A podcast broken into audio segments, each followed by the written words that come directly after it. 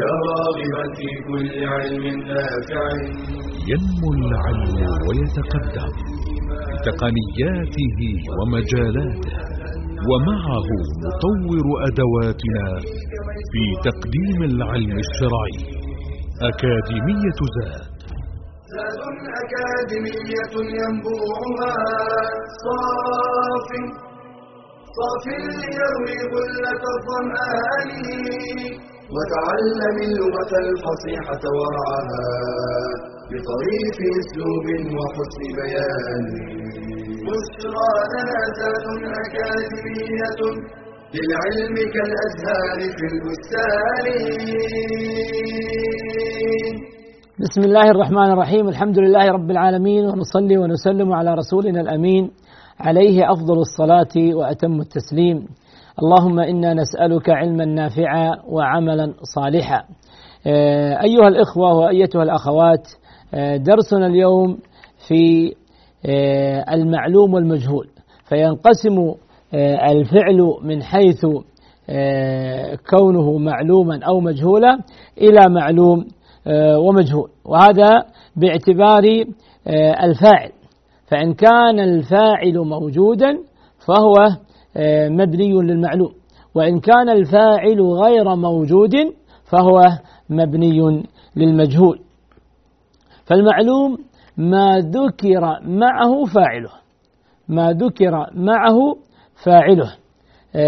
كتب محمد الدرس. فهم الطالب النحو. ففهم فعل ماض مبني على الفتح الطالب فاعل مرفوع على رفع الضم الظاهر على آخره النحو مفعول به منصوب على تصب الفتح الظاهرة على آخره.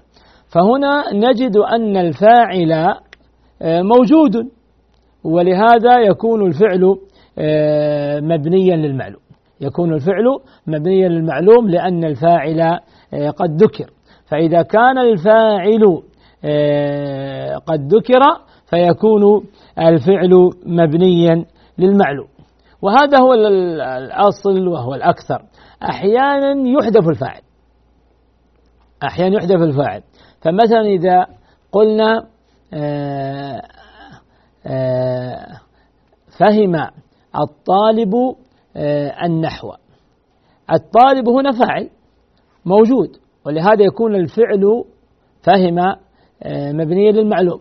لكن لو حذفنا الفاعل حذفنا الطالب تصبح الجملة فهم النحو. لاحظ؟ فهم النحو. كانت كلمة النحو عليها فتحة لأنها مفعول به. فهم الطالب النحو. مفعول به منصوب. لكن عندما حذفنا الفاعل قام المفعول به بالنيابة عنه وأخذ إعرابه. فيصبح هذا المفعول به بدل أن يكون منصوبا يكون مجرورا لأنه هنا لا نقول مفعول به أي لا نقول مفعولا به وإنما نائب فاعل نائب فاعل. فتغير الإعراب ولهذا تغيرت الحركات. هنا أصبح نائب فاعل أصبح نائب فاعل. فلما حذف الفاعل قام بالنيابة عنه المفعول به وبالتالي أخذ إعرابه. فالفاعل مرفوع يكون أيضا المفعول به السابق وأصبح الآن نائب فاعل يكون مرفوعا أيضا. فتقول فهم النحو. فعندما نعرب نقول فهم فعل ماض مبني للمجهول طبعا مبني على الفتح هنا ما أبحث عن الفاعل. أقول فاعل مستتر. لا هنا فيه نائب عن الفاعل. خلاص نكتفي. نقول النحو نائب فاعل مرفوع وعلامة رفعه الضم الظاهر على آخره. فعندما يكون النائب موجودا فهذا يكفي عن وجود الأصل وهو الفاعل. لأن المفعول به حينئذ ناب عن الفاعل فأخذ علامة إعرابه. فأخذ علامة إعرابه. إذا الفعل المبني للمعلوم هو الذي ذكر معه فاعله. أما الفعل المبني للمجهول ما حذف فاعله. ما حذف فاعله وقام بالنيابة عنه آه، المفعول به. آه، مثل سمع صوت. أصل الجملة سمع الرجل صوتا. سمع الرجل صوتا. فسمع هنا آه، فعل ماض مبني على الفتح. الرجل فاعل مرفوع علامة رفع الضمة الظاهرة على آخره. صوتا مفعول به منصوب علامة تصب فتح الظاهرة على آخره. عندما حذفنا الفاعل وهو الرجل مباشرة المفعول به ناب عن الفاعل مباشرة المفعول به ناب عن ماذا؟ عن الفاعل. فأخذ حركة إعرابه. كان منصوبا وأصبح مرفوعا. كان منصوبا وأصبح مرفوعا لأن نائب الفاعل ينوب عن الفاعل فيرفع. فأصبحت الجملة كما دون عندكم هنا سمع صوت. نقول سمع فعل ماض آه، مبني على الفتح وهو مبني المجهول صوت نائب فاعل مرفوع وعلامة رفعه الضمة الظاهرة على آخره. إذا المبني للمجهول هو الذي يحذف يحذف ماذا؟ يحذف فاعله يحذف فاعله. قال البناء للمجهول آه، كيف نصيغ الفعل آه، فيكون مبنيا للمجهول؟ مبني للمجهول. إذا كان ماضيا الفعل إما أن يكون ماضيا أو مضارعا أما الأمر غير وارد هنا. الأمر ما يصاغ منه آه، فعلا مبنيا آه، للمجهول. وإنما يصاغ من الفعل الماضي ومن فعل المضارع ومن فعل المضارع. فإذا كان ماضيا كسر لاحظ كسر ما قبل آخره وضم أوله. فمثلا سمع أوله حرف السين يضم. وآخره حرف العين ما قبله حرف الميم يكسر يكسر ما قبل الآخر. نقول سمي سمع صوت. سمع نضم الأول ونكسر ما قبل الآخر. آه كتب الدرس. نضم الأول حرف الكاف بالضمة ونكسر ما قبل الأخير وهو حرف التاء كتب الدرس. ويتغير مباشرة. سابقا نقول الدرس لأنه مفعول به.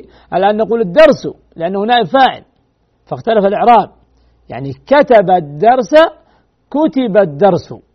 كتب الدرس. الدرس هنا نائب فاعل وهي في الأصل مفعول به. لكن عندما حذف الفاعل قام المفعول به آه، بالنيابة عنه. فإذا كان الفعل آه، ماضيا القاعدة فيه أنه يضم الأول في الفعل ويكسر ما قبل الآخر. أما إذا كان الفعل آه، مضارعا فإنه يفتح ما قبل آخره ويضم الأول. يعني الضم في الأول سواء كان الفعل ماضيا أو مضارعا يضم أوله. لكن في الفعل الماضي يكسر ما قبل الآخر وفي الفعل المضارع يفتح ما قبل الآخر. فمثلا آه، يستعمل يستعمل آه، يستعمل الماء. عندما آه، نصيغ من هذا الفعل فعل المبني للمجهول نقول يستعمل الماء. لاحظ يستعمل نضم الأول وهو حرف الياء ونفتح ما قبل الآخر وهو حرف الميم ثم المفعول به الذي كان منصوبا آه، يصبح الآن نائب فاعل وهو مرفوع. يصبح آه، مرفوعا لأن الإعراب تغير الآن. كان مفعولا به وأصبح نائب فاعل. نقول يستعمل الماء. الماء نائب فاعل مرفوع وعلامة رفعه الضمة الظاهرة على آخره. إذا هذه القاعدة في آه، الفعل الماضي وكذلك فعل المضارع في حالة بنائهما آه، للمجهول. طيب إذا كان ما قبل آخر الماضي آلفا مثل باع ابتاع قبل آخر الماضي ألف هنا قال لك قلبت ياء وكسر ما قبلها. قلبت هذه الألف ياء وكسر ما قبلها. بيع ابتيع. نقلب هذه الألف إلى ياء ونكسر ما قبلها. نكسر ما قبل آه هذا آه الياء فنقول بيع. لاحظ الباء كسرناه لأنه قبل الياء. ابتيع التاء هنا كسرناه لأنه قبل آه الياء. إذا إذا كان ما قبل آخر الماضي ألفا آه قلبت ياء وكسر ما قبلها. قال قيل ونحو ذلك. إذا كان ما قبل آخر المضارع واوا أو ياء قلبت ألفا. يقول نقول يقال يقول تقلب هذه الواو آه، ألفا وتقلب آه، هذه الواو ألفا فيقال يقال يقال. كذلك آه، يشيد يشاد. إذا هذه القاعدة في الفعل المبني للمجهول كيف نصيغ هذا الفعل المبني للمجهول من الفعل الماضي أو الفعل المضارع؟ إذا يتلخص عندنا أن الفعل ينقسم إلى قسمين. فعل مبني للمعلوم وفعل مبني للمجهول. الفعل المبني للمعلوم هو الذي يذكر فاعله. يكون الفاعل موجودا وهذا كما أشرت لكم هو الأكثر. والفعل المبني المجهول هو الذي يحذف فاعله. هو الذي يحذف آه، فاعله فلا يذكر. هنا آه، يصبح المفعول به نائب فاعل. فيعرب إعراب الفاعل فيكون مرفوعا لأن بعض الإخوة قد يستشكل عليه. يقول مثلا يفهم آه، الدرس. هو يعرف أن الدرس هنا وقع عليه الفعل وهو الفهم. وهذا معنى المفعولية. بالتالي المفروض أن هذه كلمة تنصب. نعم المعنى هو كذلك لكن لما حذف الفاعل قام المفعول به بالنيابة عنه. والمعنى لا يزال هو المعنى بأن آه هذا الحدث وقع عليه. حدث الفهم حدث القراءة وقع عليه. فصورة المفعولية من حيث المعنى لا تزال موجودة. وهذا الاستشكال جميل. لماذا؟ لأنه معنى والإعراب معنى. جمال الإعراب وقيمة الإعراب وحقيقة الإعراب أن تفهم الكلام الذي آه، تقرأه. فإذا كنت تستطيع أن تعرب هذه الجملة إعرابا سليما فإنك آه، تفهم الكلام فهما أيضا سليما. فهذا الاستشكال جميل لأنه مبني على المعنى فمعنى المفعولية لا يزال موجودا. وذلك أن ذلك وذلك أن الحدث وهو الفهم آه، ينصب على آه، الدرس. فهنا معنى المفعولية فيستشكل الطالب لماذا لا ننصبه؟ لأنه في الأصل مفعول به. نقول لأن الجملة هنا تغيرت. حصل تغيير في الجملة مع بقاء المعنى. مع بقاء المعنى. وهذا التغيير هو الذي جعل هذه الكلمة تنتقل من إعراب النصب إلى إعراب الرفع. كانت تعرب آه، مفعولا به والآن آه، تعرب آه، نائب فاعل. ولهذا انتقل الإعراب عندما انتقل المسمى انتقل الاسم ينتقل المسمى. فعندما انتقل اللفظ آه، ينتقل المبنى والحقيقة. وانتقل هنا الاسم لا نقول آه، في الدرس في جملة فهم الدرس مفعول به وإنما نقول نائب فاعل. فالاسم انتقل وتغير كذلك الإعراب. كذلك الإعراب ينتقل ويتغير فهو استشكال في محله لأنه مبني على المعنى والإعراب كما أشرت إليكم. معنى نأخذ فاصلا يسيرا ثم نعود إليكم بإذن الله.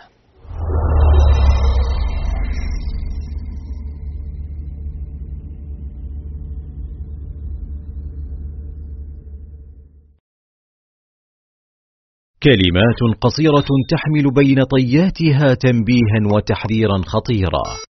وتوجه حواسنا ومداركنا إلى دورنا الحقيقي الذي سنحاسب عليه. كلكم راع وكلكم مسؤول عن رعيته. فمن أهم أدوارنا الجديرة باهتمامنا في هذه الحياة التركيز على مسؤوليتنا تجاه رعيتنا. فالآباء والأمهات لهم الأثر الأعظم بعد الله في مستقبل الأبناء والأجيال. لذلك خصهم النبي صلى الله عليه وسلم بالذكر فقال والرجل راع في أهله وهو مسؤول عن رعيته والمرأة راعية في بيت زوجها ومسؤولة عن رعيتها. إن الأبناء زهرة الحياة وقرة أعين الآباء والأمهات وبصلاحهم ودعائهم ترفع الدرجات في الآخرة. ولكن يجب أن ندرك أن ذلك مرهون بحسن تربيتهم وصلاح نشأتهم. فهنا كان لزاما علينا البحث عن أبرع الطرقات وأفضل الأساليب في التربية والتوجيه ليكون أبناؤنا في قابل أيامهم مصدر بر وسعادة لنا وسواعد خير وبناء للمجتمع والإنسانية.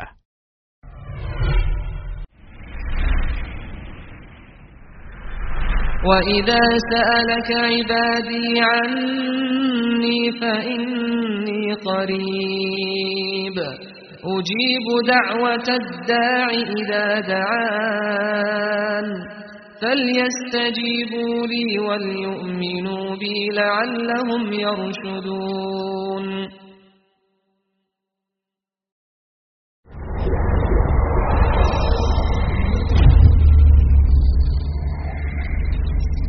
قناة زاد العلمية.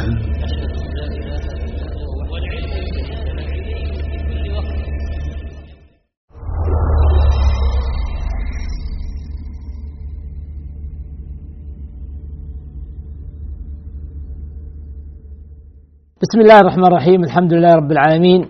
آه نعود إليكم أيها الإخوة وأيها الأخوات في آه بحثنا وذكرنا للفعل المبني المعلوم والمبني للمجهول.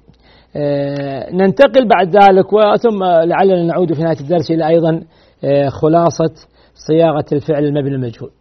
آه ننتقل إليكم بعد ذلك إلى الحرف. عندما فرغ عن الحديث عن الاسم وما يتعلق بالاسم من مباحث ثم انتقل إلى الفعل وما يتعلق إلى الفعل إلى الفعل من مباحث انتقل إلى الحرف. انتقل إلى الحرف. والحرف ليست له علامة. بخلاف الأسماء مر علينا أن الاسم له علامات ومر علينا أن الفعل له علامات. عرفنا أن الاسم له علامات الجر والتنوين ودخول الألف واللام وأن الفعل كذلك له علامات منها دخول السين وسوف وقد ولم ينصب جزم الفعل المضارع وياء قبول ياء المخاطبة ونحو ذلك. الحرف ليست له علامة.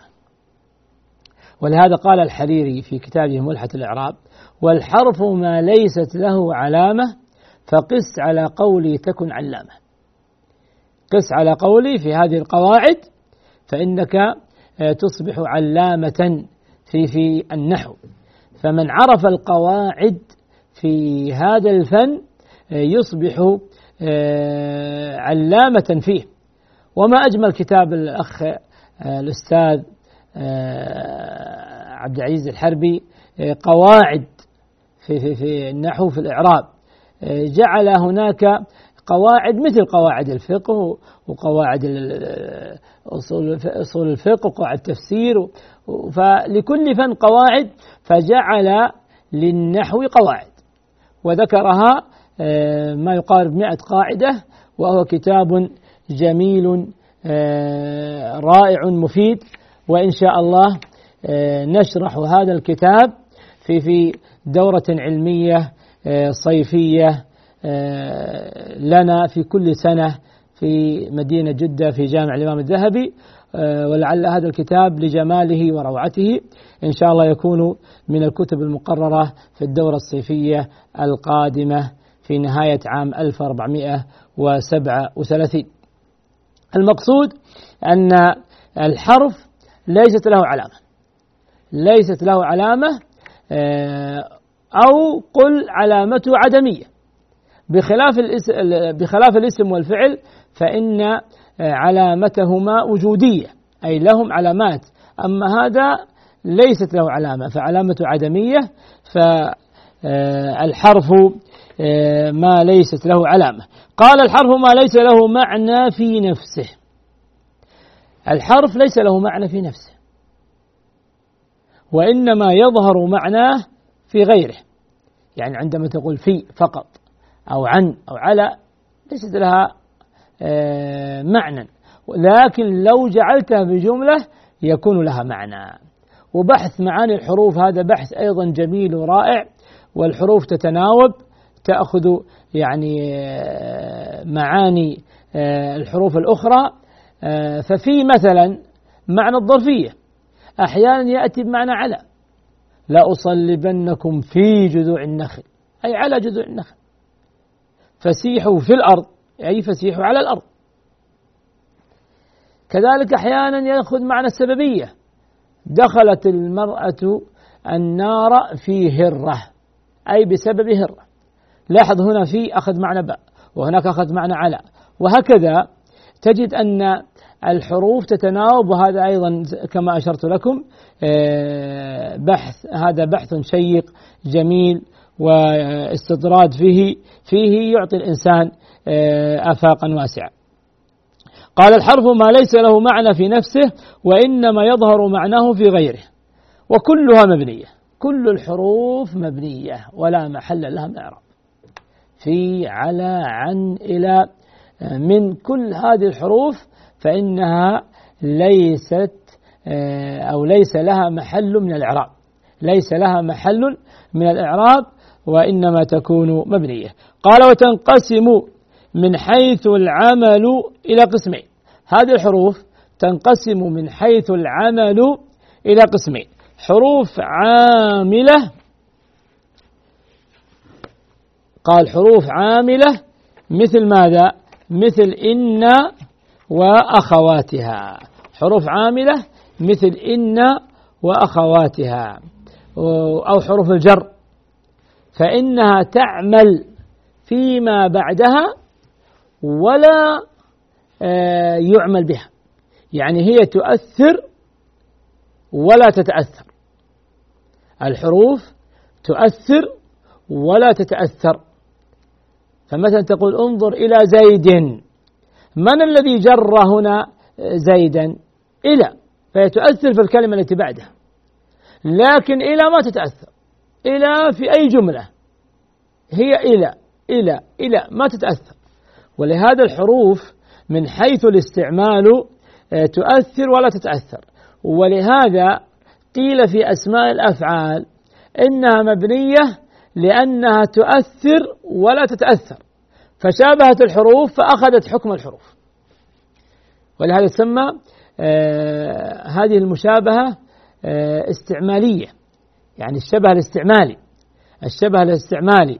فلما شابهت أسماء الأفعال الحروف من حيث الاستعمال فإنها آه تلحق بها من حيث البناء.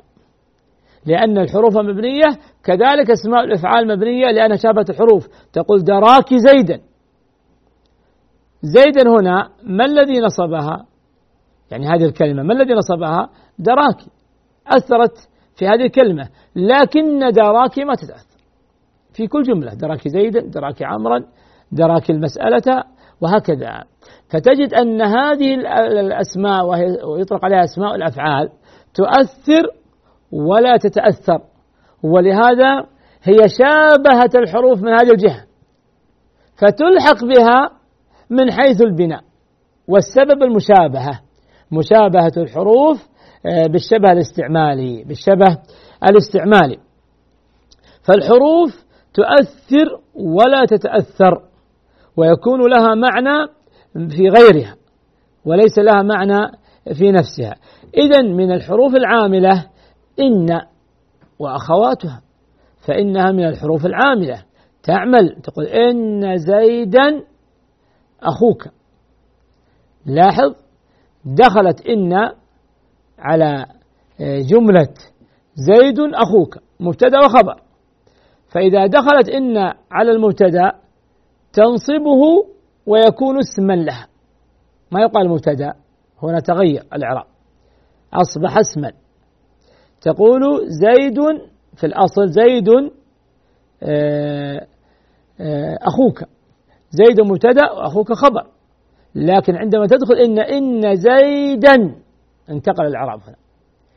لو كانت آه، مبتدأ لكانت مرفوعة. لأن المبتدأ مرفوع. لكن هنا أصبحت اسم إن. واسم إن منصوب. تقول إن زيدا. زيدا اسم إن منصوب على نصبه ماذا؟ الفتحة الظاهرة على آخره. أخوك ماذا نعربها؟ خبر إن. وخبر إن مرفوع. وخبر إن مرفوع. هذه العلامة الواو علامة رفع خبر إن وليس آه، خبر آه، المبتدأ. هذه الواو فإنها وافقت ولهذا آه، تكون خبر إن خبر إن آه، آه، مرفوع وعلامة رفعه الواو لأنه من الأفعال الخمسة. إذا إن وأخواتها آه، من الحروف العاملة. ويأتي بإذن الله الحديث عنها أيضا بالتطبيق الإعرابي. قال أيضا حروف الجر. حروف الجر من الحروف العاملة. من الحروف العاملة. صعدت على سطح المنزل. صعدت على سطح المنزل. على حرف جر وسطح مجرور بعلى. وعلامة جره الكسرة. آه، انظر إلى آه، الأستاذ إلى حرف جر والأستاذ مجرور آه، بإلى. إذا هذه من الحروف العاملة قال وأيضا حروف غير عاملة مثل أحرف الجواب هذه لا تعمل هل فهمت الدرس؟ نعم. نعم. ألم تفهم الدرس؟ بلى. بلى. بلى ونعم هذه حروف غير عاملة. حروف غير عاملة. لكن متى أجيب بنعم ومتى أجيب ببلى؟ لاحظ هنا الجواب تغير. أفهمت الدرس؟ نعم. ألم تفهم الدرس؟ بلى. الجو... السؤال المبدوء بإثبات؟ الجواب بنعم. والسؤال المبدوء بنفي؟ الجواب بلى. ألم هذا نفي. ألم تفهم الدرس؟ إن كنت لم تفهم الدرس قل نعم. ألم تفهم الدرس؟ نعم. يعني نعم لم أفهم الدرس. لكن إن كنت فهمت الدرس تريد أن تقرر المنفي بلم؟ تقول بلى. ألم تفهم الدرس؟ بلى. يعني بلى فهمت الدرس. أليس الله بأحكم الحاكمين؟ بلى. يعني بلى. الله أحكم الحاكمين. إذا السؤال المبدوء بنفي وتريد أنت أن تقرر هذا المنفي آه، بأي أداة من أدوات النفي؟ يكون الجواب بلى يكون الجواب بلى. أما إذا قلت نعم فإنك آه، تقرر آه، المقصود بالنفي. وتقول نعم يعني نعم لم أفهم لم أفهم الدرس لم أفهم الدرس. إذا الحروف هنا بين لك رحمه الله تعالى وحفظ من دون هذه المذكرة أن الحروف تنقسم إلى قسمين حروف عاملة وحروف غير عاملة. ثم قال وتنقسم من حيث الاختصاص إلى حروف مختصة بالأسماء كحروف الجر. حروف الجر مختصة بالأسماء كل حروف الجر فإنها لا تدخل إلا على الأسماء. ومر علينا أن من علامات الأسماء هو الجر. من علامات الأسماء الجر. ولهذا هذه الحروف تختص بالأسماء. خرجت آه، من البيت آه، دخلت في المسجد آه، انظر إلى الكتاب سلمت على محمد.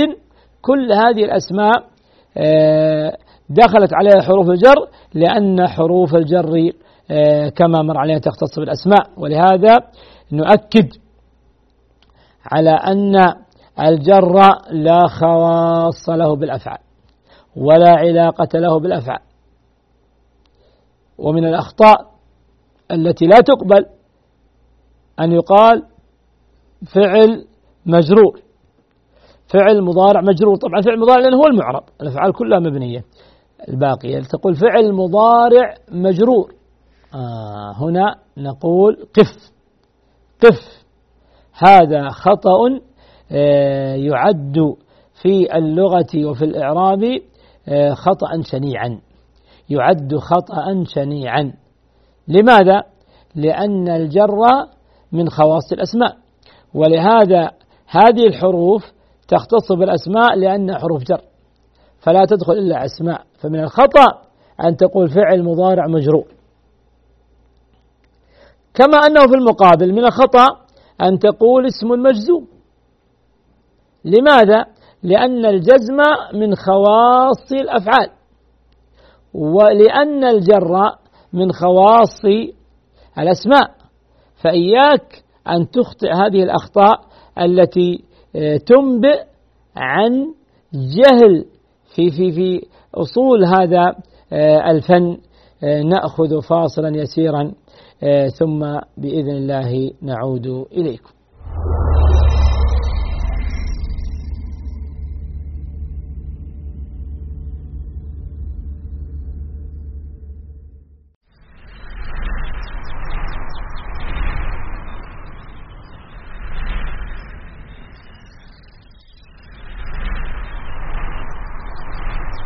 في كثير من الأحيان يجتهد الوالدان في تطبيق الكثير من الوسائل التربوية الحديثة والقديمة في توجيه أبنائهم نحو الخير وهذا حسن إلا أنهم قد يغفلون في غمرة ذلك عن وسيلة هي الأقوى والأكثر فاعلية وهي مداومة الدعاء لهم بالخير والصلاح.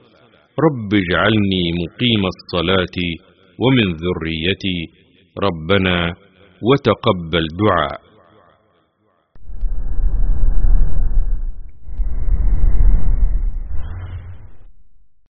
هل تحمل هم نفقات تطاردك ولا تستطيع تلبيتها؟ هل فكرت في أية حلول لسد هذه النفقات؟ أم أن أول ما تفكر فيه هو الاستدانة؟ فلتسأل نفسك هل سأقترض لأمر ضروري؟ هل وقت الاقتراض مناسب؟ هل المبلغ الذي سأقترضه سيؤثر على ميزانية الأسرة؟ كيف سيسدد الدين؟ وكم سيستغرق من الوقت؟ واعلم أن الدين وإن كان جائزا إلا أن أمره خطير ولذلك استعاذ منه النبي صلى الله عليه وسلم فقال اللهم إني أعوذ بك من المأثم والمغرم كما أنه صلى الله عليه وسلم لم يصل على من مات وعليه دين. فلا ينبغي لعاقل أن يورط نفسه في الدين لأمور ترفيهية أو تكميلية لأن الدين يصيب بالهم والغم وقد يوقع في الكذب وإخلاف الوعد والمشكلات الأسرية ويستحب للدائن أن يخفف عن المدين. وقد وعد الله المقرض اجرا عظيما على تفريجه كربه مسلم. ولا يجوز للمدين أن يماطل في رد الحقوق مع القدرة. ولتعلم أن النية الصالحة سبب في قضاء الدين. ففي الحديث من أخذ أموال الناس يريد أداءها أدى الله عنه. ومن أخذ يريد إتلافها أتلفه الله.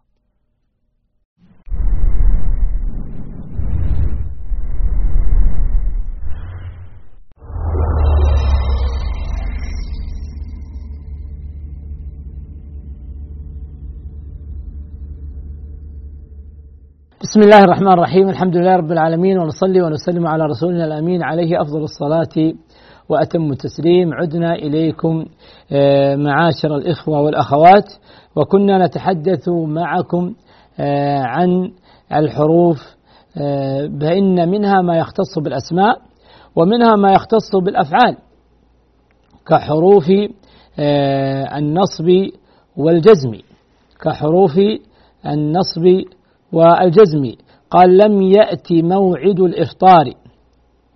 إن تجتهد تنجح. إن تجتهد آه، تنجح. فهذه آه، الحروف آه، خاصة بالأفعال لأنها تجزم الأفعال. أما حروف النصب تنصب الأفعال لكن النصب ليس خاصا بالأفعال. النصب يرد على الأسماء ويرد على الأفعال. تقول إن محمدا. محمد هنا اسم منصوب اسم إن. ولهذا آه، نقول الحروف لن فإنها آه، تنصب الفعل فهي تدخل على الفعل. هذه الحروف. أما من حيث النصب فليس خاصا بالأسماء. أما حروف الجزم والجزم فإنه خاص بالأفعال. فإن الأفعال هي التي تجزم وأما الأسماء لا تجزم. ولهذا كما قلنا لكم في الجر بالنسبة للأسماء وأنه من خواص الأسماء كذلك نقول هنا بالجزم فإنه خاص بالأفعال. فلو أن شخصا قال وهذا اسم مجزوم وعلامة جزمه نقول لا تواصل. قف قف. إياك أن تواصل الحديث لأن الحديث من بدايته آه، خطأ. خطأ وهو قولك آه، اسم مجزوم. فإن الجزم لا يرد على الأسماء وإنما هو من خواص الأفعال. ولهذا ننتبه من الأخطاء ما ينبئ عن عدم معرفة آه، هذا المتحدث في أصول هذا الفن. ولذلك يخطئ مثل هذا الخطأ الذي لا يقبل. عندما يقول اسما عندما يقول اسما مجزوما أو عندما يقول فعلا آه، مجرورا. إذا هذا آه، من خواص الأفعال. هناك حروف مشتركة ترد على الأسماء وترد على الأفعال كحروف العطف والاستفهام هل الاستفهامية ونحو ذلك فإنها تدخل على الأسماء وتدخل على الأفعال. تقول هل قرأت القرآن؟ هل آه، القرآن قرأت فهنا أيضا تجد أن هذه الحروف دخلت على الأسماء ودخلت على الأفعال فتكون مشتركة. آه، كذلك تقول آه، قرأ محمد وعلي وصالح وخالد وعمر الدرس. فتجد أن هذا الحرف آه، حرف عطف. أو تقول قرأ وفهم وشرح الأستاذ الدرس. فقرأ وفهم وشرح. أيضا تجد أن حرف العطف يدخل على الأسماء كما أنه يدخل على الأفعال. إذا الحروف من حيث آه، اختصاصها آه، بالأفعال أو الأسماء تنقسم إلى ثلاثة أقسام. قسم يختص بالأسماء آه، وهذا يختص ويتعلق بحروف الجر وقسم يختص بالأفعال وهذا ما يتعلق بالجزم أو آه، أدوات وحروف الجزم وحروف النصب. الأدوات فإنها أيضا تختص بالأفعال لكن النصب كما أشرت لا يختص بالأفعال. فالأسماء تنصب وترفع والأفعال تنصب وترفع. يعني الرفع والنصب آه، يشترك فيه آه، الاسم والفعل. فتجد أن الاسم يرفع وينصب تقول آه، محمد هنا مرفوع أو تقول آه، أكرم محمدا هنا آه، منصوب. والفعل تقول يفهم الطالب النحو هنا الفعل مرفوع. أو تقول لن يستصعب الطالب النحو. لن يستصعب تجد أن يستصعب هنا فعل مضارع منصوب بلن وعلامة نصبه الفتحة الظاهرة آخره إذا الرفع والنصب آه، يكون آه، مشتركا بين الأسماء والأفعال. أما الجر فهو من خواص الأسماء والجزم من خواص الأفعال. أيضا تنقسم الحروف من حيث آه، من حيث كونها عاملة أو غير عاملة تنقسم إلى قسمين.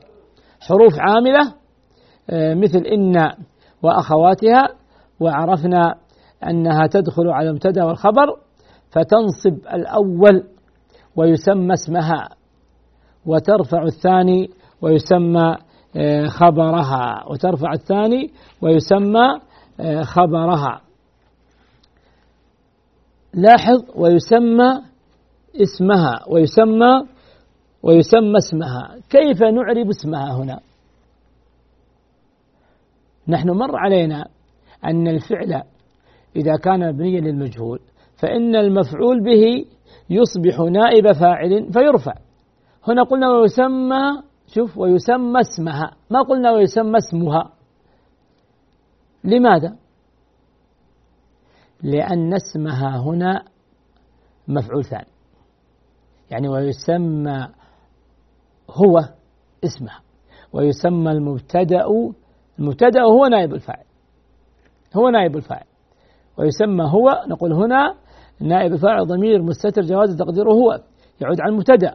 أما كلمة اسمها مفعول ثاني مفعول ثاني منصوب على النصب فتح الظاهر على آخره. ولهذا يقول ويسمى اسمها. وذلك أن اسمها آه، ليست نائب فاعل وإنما مفعول آه، ثاني وهنا ذكرها في المذكرة لكن سبحان الله لم ننتبه لها أو نمر عليها. صفحة 27 قال إذا كان الفعل يتعدى لمفعولين وبني للمجهول يبقى المفعول الثاني على حاله. شوف يبقى المفعول الثاني على حاله أي منصوب. أعطي العامل مكافأة. أعطي العامل مكافأة. يعني أصل الجملة أعطى آه، التاجر العامل مكافأة. حذفنا الفاعل يعني عندما نريد أن نعرف أعطى التاجر العامل مكافأة أعطى فعل ماض مبني على الفتح المقدر التاجر فاعل مرفوع وعلى رفع الضمة الظاهرة على آخره آه، العامل مفعول أول منصوب المكافأة المفعول ثاني منصوب. حذفنا نائب الفاعل حذفنا الفاعل أعطي حذفنا التاجر أعطي يقوم المفعول الأول مقام الفعل. وأما المفعول الثاني يبقى على ما هو عليه. نقول أعطي العامل مكافأة. طيب لو أردنا أيضا أن نحذف الفاعل أن نحذف المفعول الأول لمعرفته ووضوحه ولا يوجد لابس نقول أعطي مكافأة هل أعطى العامل شيئا؟ نقول أعطي مكافأة. يبقى إعراب مكافأة على ما هو على مفعول ثاني لأن نائب الفاعل آه، هنا حذف لمعرفته. فهو نائب الفاعل وأما المفعول الثاني يبقى على إعرابه آه، في النصب يبقى على إعرابه عن النصب نقول أعطي مكافأة. كذلك هنا يسمى اسمها لأن الإن وأخواتها لأن إن وأخواتها تدخل على مبتدأ وخبر فتنصب الأول ويسمى اسمها يعني ويسمى الأول اسمها. يعني سمى المعرب الأول اسمها. حذفنا الفاعل المعرب ويسمى. الأول اسمها. طيب حذفنا الأول لمعرفته ويسمى اسمها. يبقى آه، المفعول الثاني على نصبه آه، يكون منصوبا آه، بالفتحة. إذا هذا ما يتعلق بمسألة الحروف وكونها عاملة أو غير عاملة. وأيضا في بداية الدرس أخذنا الفعل وانقسامه إلى معلوم ومجهول. وعرفنا أن المقصود بالفعل المبني معلوم ما ذكر معه فاعله والفعل المبني مجهول ما حذف معه فاعله. كيف نصيغ الفعل المبني للمجهول؟ إذا كان ماضيا يكسر ما قبل آخره ويضم أوله وإذا كان مضارعا يفتح ما قبل آخره ويضم أوله. وإذا كان ما قبل آخر الماضي ألفا تقلب إلى ياء ويكسر ما قبلها. وإذا كان ما قبل آخر المضارع واوا أو ياء تقلب إلى ألف. وفي ختام درسنا نسأل الله عز وجل أن يفتح على قلوبنا وعلى بصائرنا وأن ييسر لنا هذا الفن. وبإذن الله هو سهل ميسر لمن أعانه الله عز وجل. جزاكم الله خيرا. والحمد لله والصلاة والسلام على رسول الله. يا راغبا في كل علم نافع متطلعا لزيادة الإيمان وتريد سهلا النوال ميسرا يأتيك ميسورا بأي مكان. زاد زاد أكاديمية ينبوعها صاف صاف ليروي غلة الظمآن وتعلم اللغة الفصيحة ورعاها بطريق اسلوب وحسن بيان. بشرى لنا زاد أكاديمية للعلم كالأزهار في البستان.